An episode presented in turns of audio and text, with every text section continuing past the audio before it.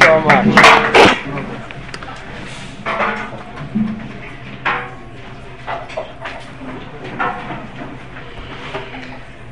It is just the right amount of hot in this room right now, so I hope everybody is uh, a nice 76 in the room, just to make sure everybody was uh, really focused and uh, ready to listen to some Torah. This might be the last time you hear me speak for NCSY because this is a fairly controversial topic to discuss publicly in an NCSY audience. But we're going to talk about it anyways, and it's controversial for good reason. Because in the back of many, and a lot of you have the face, I'm like, what is the topic? Uh, we deliberately, we put in like very little legal print on the bottom of the poster, the actual topic, to, uh, to trick most of you to be here, to manipulate most of you to be here. The topic that we're going to speak of uh, speak about tonight is whether or not kiruv outreach is manipulative. And we might not come to a definitive answer, though I think we'll set up some really important guidelines. But it is a question that I am sure many of you have thought about, has bothered many of you. Many of you may have even been on the receiving end of a manipulative relationship. And it could have been not in a evil or insidious way. How many of you have ever gotten a text, hey, come to an event tonight? You know, we'd love to have you. We have, you know, 50 or 60 people coming. It's going to be really amazing. And you show up and you're one of three people in the room. And you look around, you're like, this, this is not an event that I wanted to be at. I don't know why I agreed to show up. And you feel that you were sold a, a bill of goods. Um, too often when I am in, and this always happens in Eretz Yisrael. In America, I don't think they, they could get away with it. But how often, uh, you know, I remember that somebody stops you and says, hey, we, we need you for a minyan. You're the 10th person. And you walk into that minyan, and God is my witness, you know, they are nowhere near 10 people for that minyan. They have like four or five and he said, okay, I, uh, I guess uh, I need to be more discriminating. I need to be more careful for why I showed up here. The reason why I decided to speak about this tonight, it began with a Facebook poll. I don't know if you're familiar with Facebook polls. I found out that they're extremely ineffective, a Facebook poll. A Facebook poll somebody put online, and they did it in an NCSY staff group. Some of you may even be in that group, and they asked NCSY staff members how do you look at your role? Do you consider yourself a makarev, somebody who does outreach, or you consider yourself an educator, somebody who is involved in education? Now, the reason why Facebook polls are so ineffective is because, and I don't know if there's a way to stop this, you can add on your own options to the Facebook poll. So it started with two options, and then all of the Lamdanim and all the, the geniuses started adding on. There were like 11 options after 30 seconds of, of what you view your role in NCSY.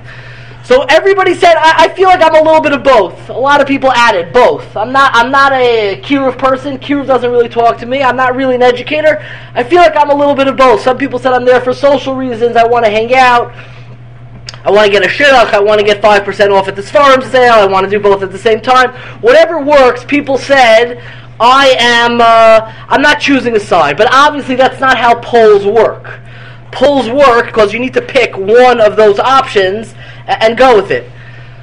So the question that was posed of which one do you view yourself as? It's a little bit distracting. I, I, don't want to I don't want to call her out, but I do have uh, I do have a family member in the room. It's very strange speaking in front of family because you feel like you are at a, a very, very large Shabbos table and they are giving you a look saying, I cannot believe that this is happening right now.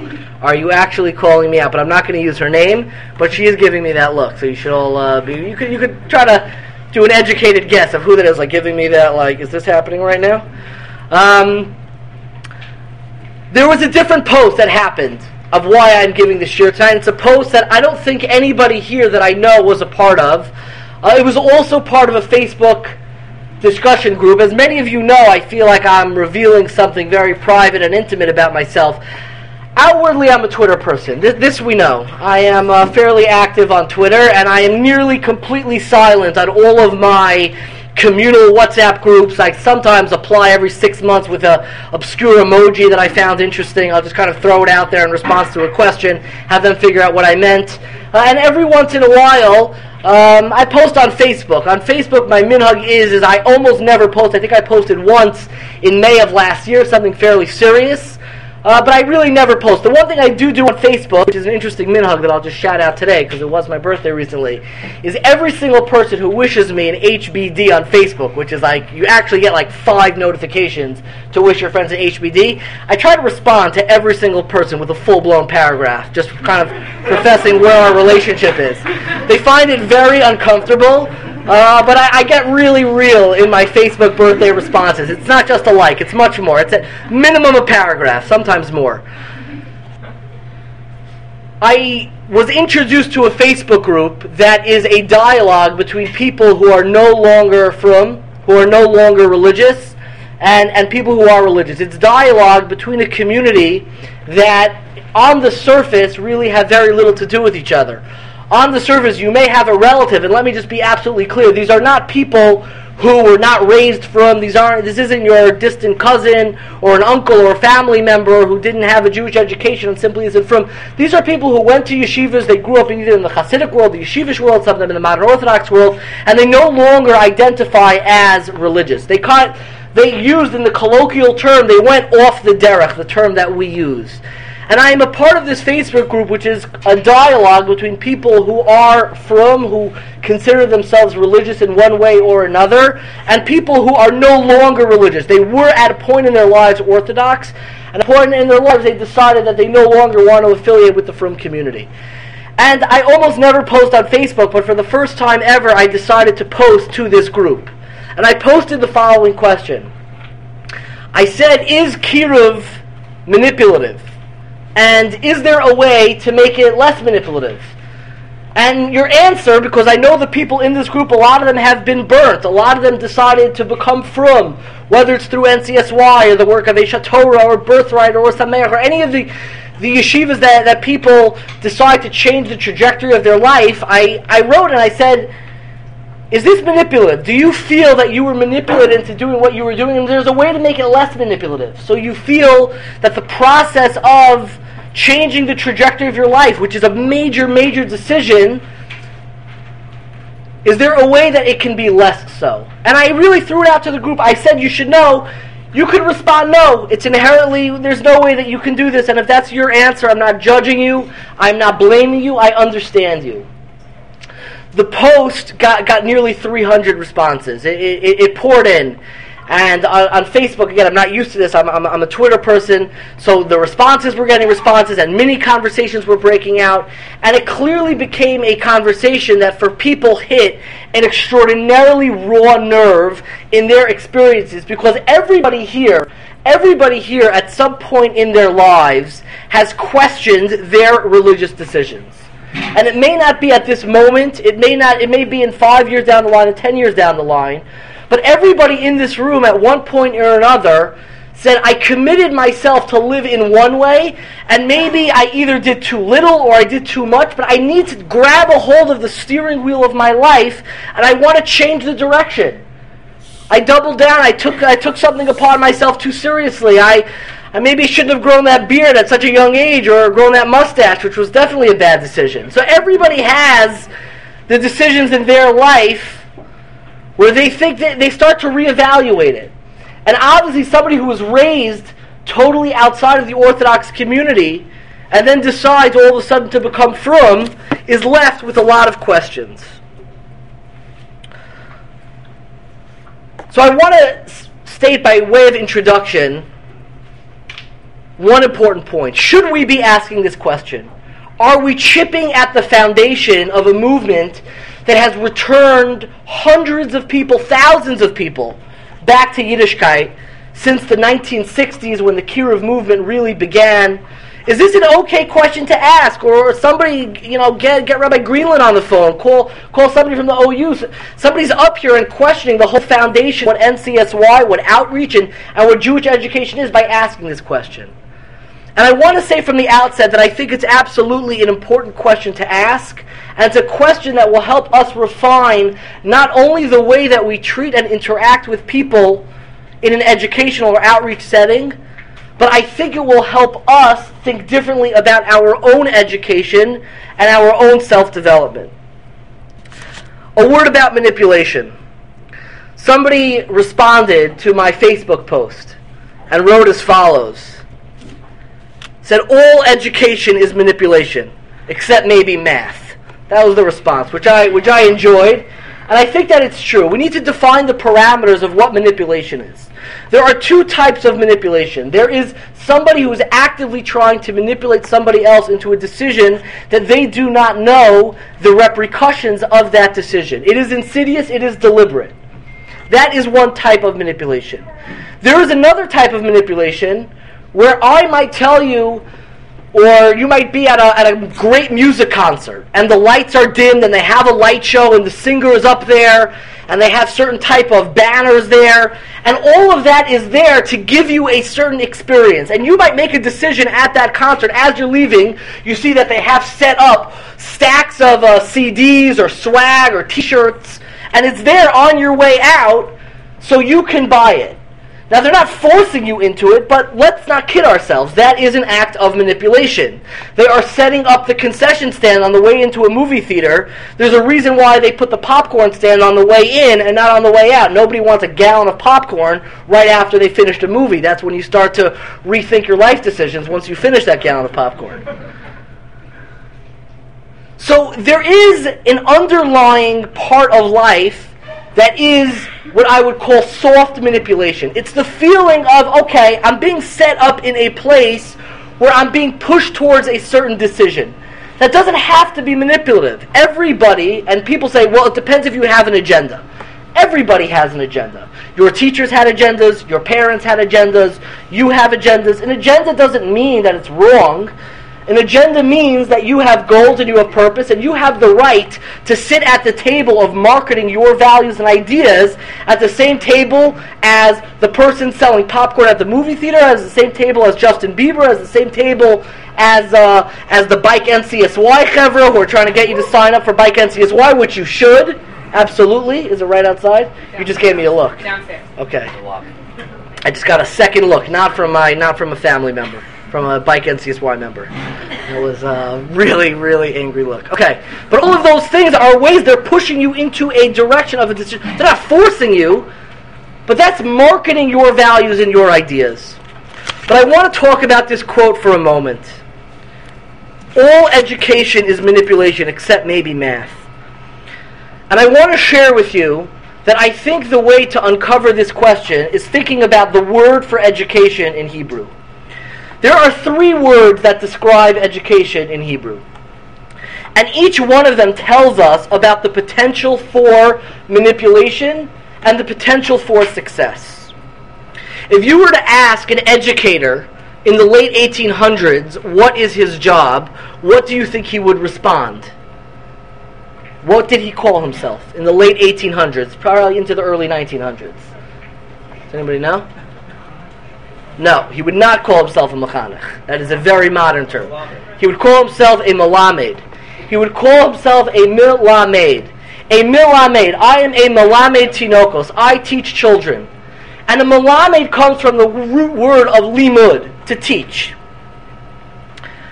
I think the word malamed and limud of teaching is coming from the subject matter. We teach a certain subject. A milamed is a content-driven teacher.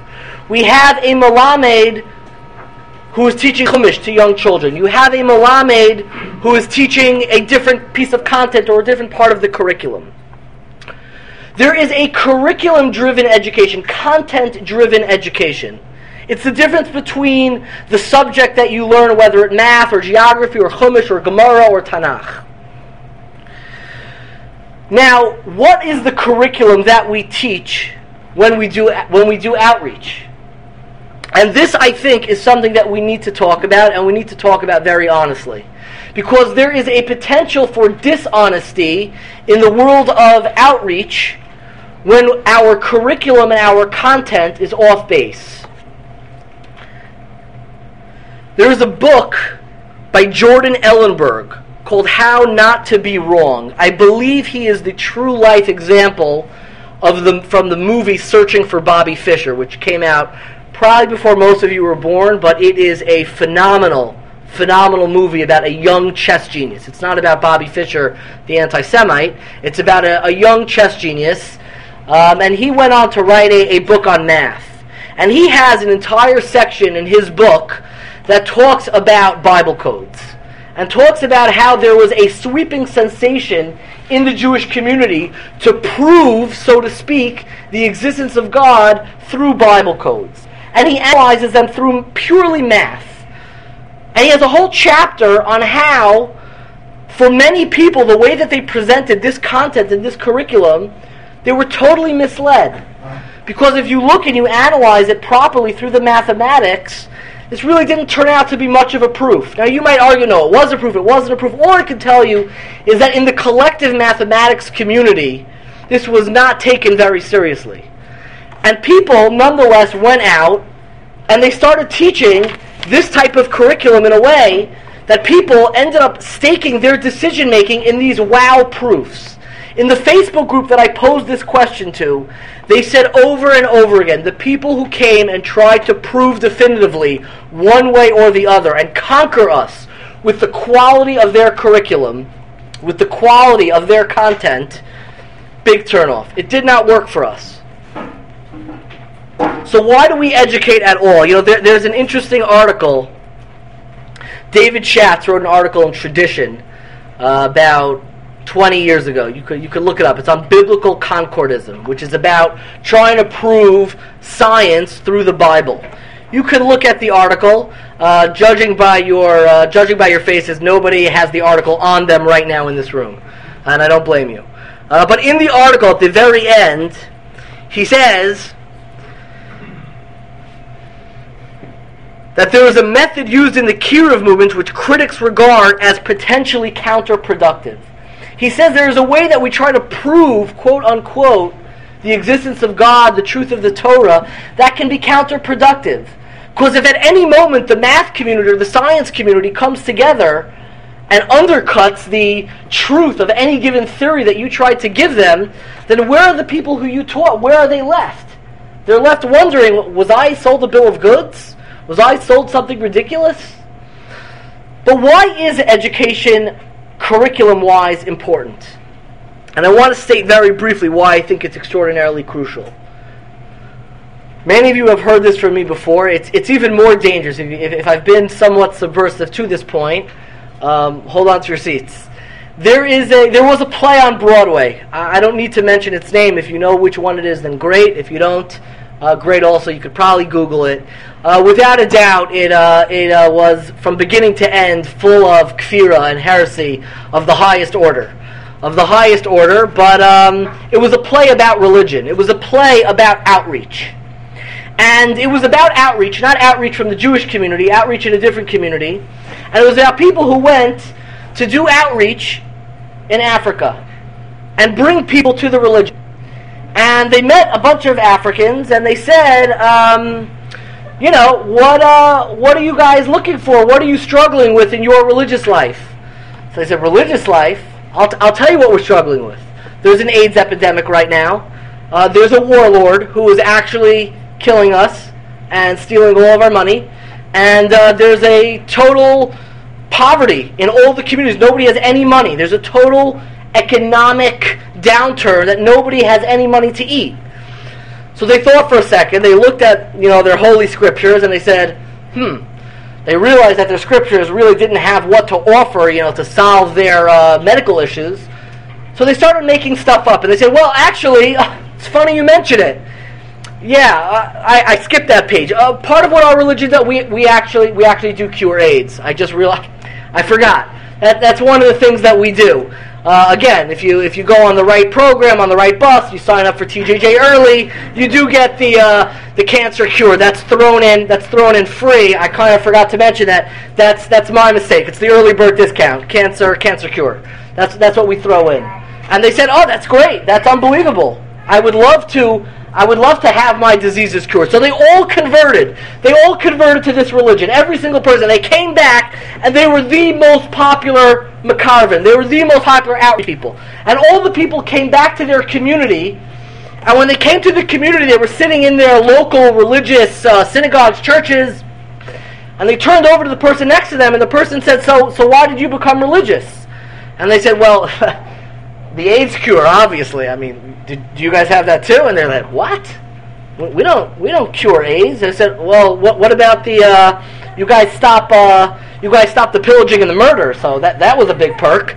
They said, what? We don't do any of that stuff. That's not what this religion is about. And all of a sudden, when they became close to a lived community practicing this religion, everybody was they were standing on nothing. They realized that the lived religion had nothing to do with the made up facts that they were taught.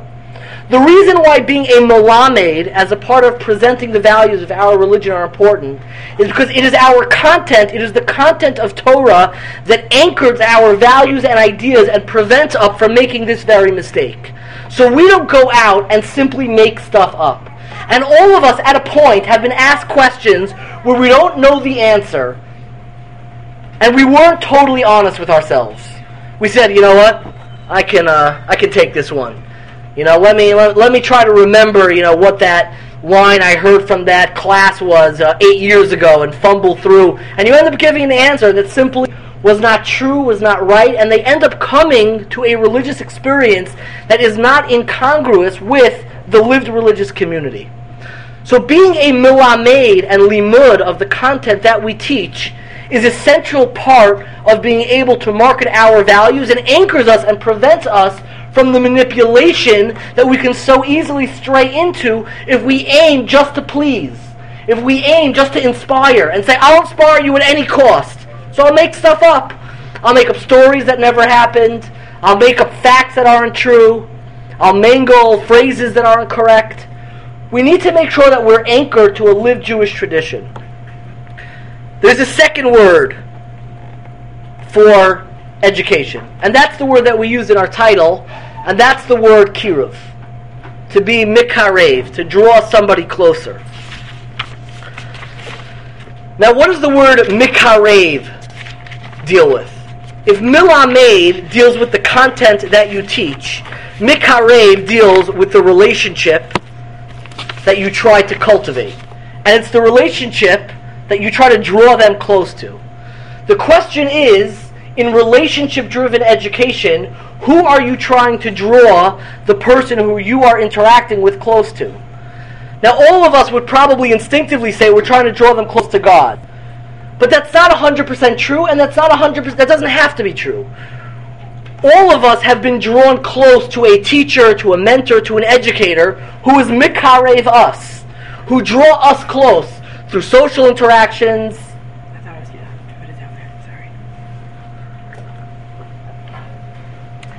through social interactions. We have half of you are here for those interactions. For, for pizza for, for coke for soda we sit around and we have a social structure. We are all being mikarev because there are relationships that propel our decision making there are relationships that we have with teachers with mentors that help us make better decisions so when does kiruv when does being a mikarev become manipulative and to highlight this, I want to share with you a story that those of you who are in my classes know this story. And we're trying to get progressively more subversive. So, this is a story that appears in one of Dostoevsky's novels. I don't know if any of you have Dostoevsky's novels on you in this room now, but if you do, now's the time to take it out. You can read along with me. He has a short story. It's a story in a story. When I was in elementary school, there was nothing more exciting than when a Rebbe or Mora tells a story within a story, and they would always preface it, story in a story. We'd be like, whoa, story in a story. This is getting big. It's very, very exciting for us. And when I say that now, the original story in a story Dostoevsky tells is called The Grand Inquisitor. It is a story about the Christian world, and it's a story about during the Spanish Inquisition when the church was trying to do forced conversions, in the middle of Spain, a man appeared. A man who was familiar to a lot of Christians and would be familiar to a lot of you. A man with a long beard and long hair, and he started performing miracles. And to people of the Christian faith, they started to mumble and say, Wow, I, I think this is the second coming of the person who we were raised to believe is our Savior. And they thought that this person was Jesus. So in the story, and it's not a true story, they have to do, make a lot of new decisions if that was a true story. It's not a true story. But in this story, something amazing happens. They take this man and the church takes him into a room to interrogate him. And they tell him that you're under arrest. And Jesus is befuddled. He said, I'm under arrest. What am I being arrested for? So they say something amazing. The church looked at them and said, I want you to know something. I know that for when we first got established, we were working on your behalf. We were working to spread the gospel of Jesus. But at some point in time, we decided we're no longer working for you and we want to work for ourselves. We no longer are interested in you coming back and you're under arrest because you're going to undermine all of our power and our entire mission. The inquisitor says, Perhaps it is thy will to hear it from my lips. Listen then, we are not working for thee. They're talking to the person who they think is their Messiah. But with him, meaning for ourselves. That is our mystery. We are no longer working for you. And I think this is the danger of the manipulation in Kiruv.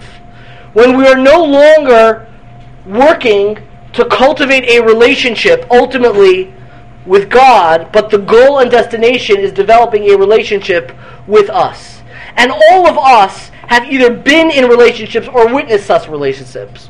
Where all of a sudden we start to talk in the possessive about my teens, my my guys. You're not going to understand my girls. You don't you don't understand them. Only I can understand them.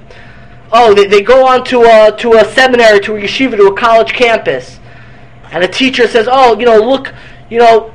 Normally, you would say, "Look after my teens," but but instead, you say, "No, no, no, no! They have to come back to me." And you start hearing teachers undermining one another. You start hearing whispers, and many of you, I, I, I don't think there's a person in this room who hasn't heard one mentor or teacher bash another. Oh, oh, you're going to such and such's class.